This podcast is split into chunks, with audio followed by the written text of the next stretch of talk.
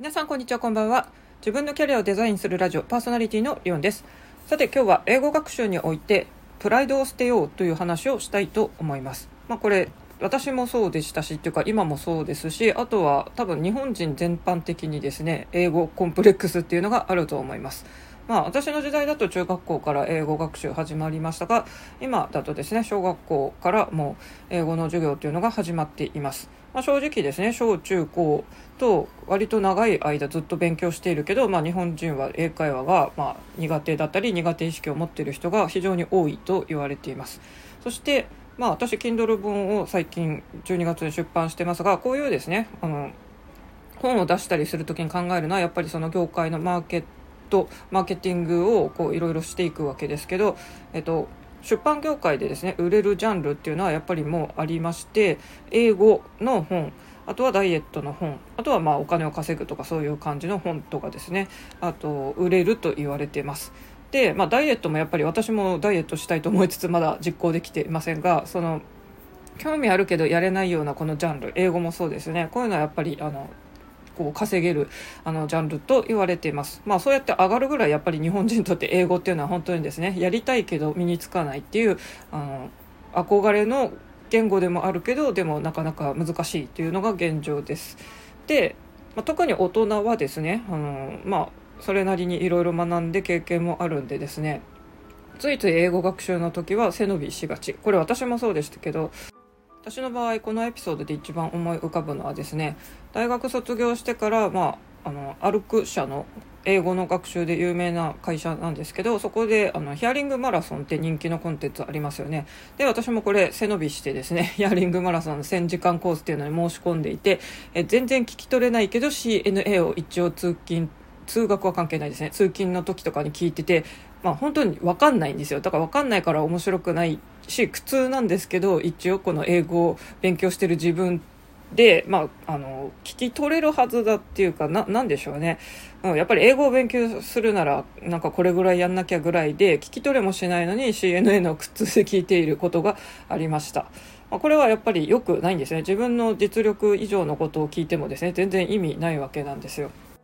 実はこれ今も体験したんでちょうどこれを配信しようと思ったんですけども、えっと、私パソコンの中にですねいろんなこう学習参考書の CD 音源をあのダウンロードして入れててですねちょっと普段はあんまりこれあの指導に使ってないやつはチェックしてなかったんですけどちょっと久しぶりにその CD 音源のやつ見返しててですねえーと、まずはこの教材は英単語を暗記するのに非常にあの大学受験高校生に大人気で大人の人も全然いいと思いますので、えー、速読英単語ですね Z 会から出ています。えーと、青い表紙のやつですねでこれ単語を暗記する一応単語本なんですけどあの長文の中で覚えるタイプなんですよ単語本ってどんな種類があるかっていうとちょっと大学受験向けのにあの限定しちゃいますけどターゲットっていうのが一番、えーと、学校で使われてるかなと思います。これはもうよくある単語羅列して機械的に暗記していくっていう詰め込み型のあの単語帳です。一方ですね、まあ、そのライバルっていうか対極的な覚え方として、えーと、この速読英単語速単と略されますけどこちらは長文をまず読み込んでてその中にですねこういう単語が出てきましたって後のページでピックアップされててそっち長文を読みながら覚えていくっていうんで多分暗記としてはですねこちらの方がより印象に残りやすい。ただこれは、まあ、マイナス面ももちろんあってですね羅列しているそのターゲットのような暗記型は割とそのまますぐ取り掛かれるんですけどこの速単はですね長文をまず読まなきゃいけないっていうんであのちょっと時間がかかるっていう問題点もあります。なんで本当に単語暗記はですねいろんなあの名著と呼ばれる単語の本がたくさん出ているんで、えっと、まあ、自分がどっちが覚えやすいかターゲットタイプなのかこの速単タイプなのかあの長文の中で覚えるのが得意っていう人は速単いいですし上級者になりますと私これまだあの読もうと思って読み込めてないんですけどリンダ・メタリカこれ本来はですね医学部受験生向けのかなり難易度の難しいものとなってますがえっと、これ私もあの大学受験の時からある昔からの名著ですけど、まあ、その頃はちょっとそんなやる余裕もなかったんですけどこれ本当に腰を据えてじっくり読みたいなと思ってます。まあ医学部生向けなので本当にですね尊厳死とか脳死とかそういうヘビーな内容も扱ってんでこれまあ英検1級とか受ける人は逆にですね読んでおいてもいいんじゃないかなっていうふうに思っています。まあ、単語帳の話はそれぐらいにしてですねこの速単の CD 音源を、まあ、ダウンロードして確かこれ CD 音源当時は CD 音源だったのかな？あなんか CD 音源のものと確かダウンロードできる版と2つあったのかちょっと忘れちゃいましたけどまあ、今はダウンロードの方が便利って言われてますね。CD わざわざこの私もこれあの CD の音源を聞くのにちょっとさっきもですね CD プレイヤーを本当に今引っ越し作業してってですね箱詰めしてる中から取り出してちょっと他のあの CD 音源を聞いてたりしたんですけどでダウンロードしたのの中で音源はですねノーマルタイプとスロータイプに分かれていました。で私ノーマルタイプをちょっとかけながら引っ越し作業しようかなと思って聞いてたんですが正直ちょっと私には全部理解するには早い。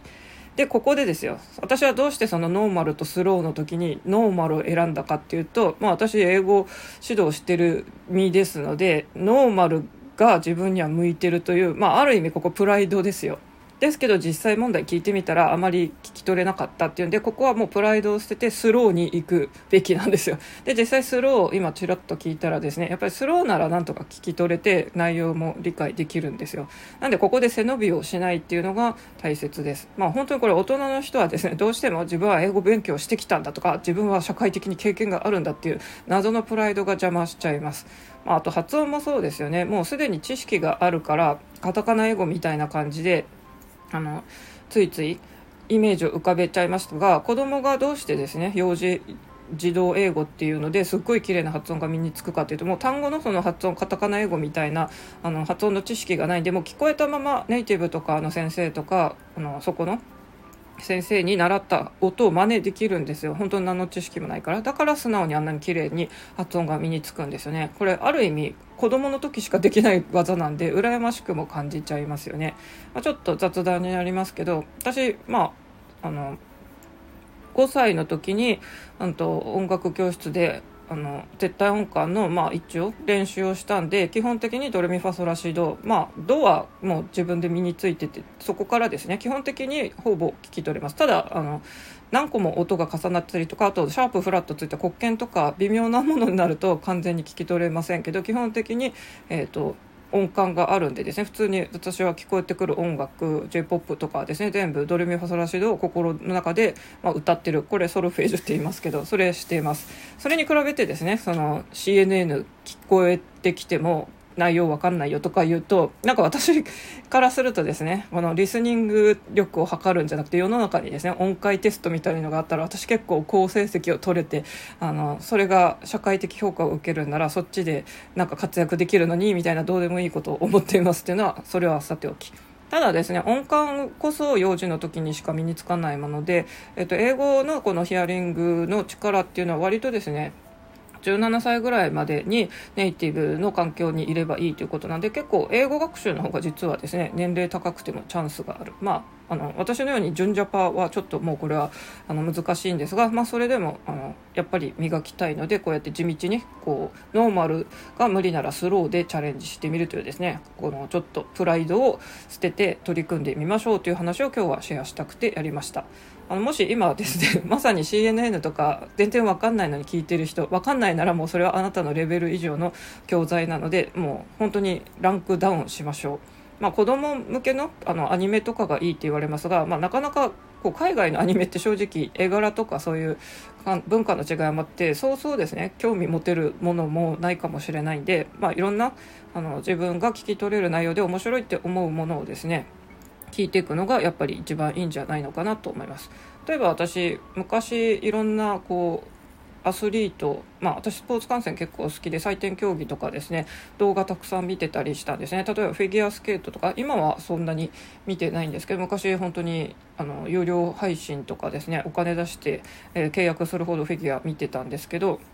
まあ、やっぱり海外の実況とかそういうのは面白いんですよね。で、まあ、英語実況だけじゃなくてですね本当にフランス語版とかもあってですねあのなんか女性実況者がですね男性男子シングルのもう素晴らしい演技に対してもうファンタスティックのフランス語？ファンタなんかそういう感じのを言ってうっとりしてるのが分かってですね。これってもうフランス語分かんなくてもあファンタスティックっていう感じのフランス語を言ってんだなってもう分かりますよね。もう多分この人は目がハートになってもうっとりしてなんかファンタシスってもうあの本当とろけそうな声を出してたりしたんですけど、まあ、そういうですね興味ある分野の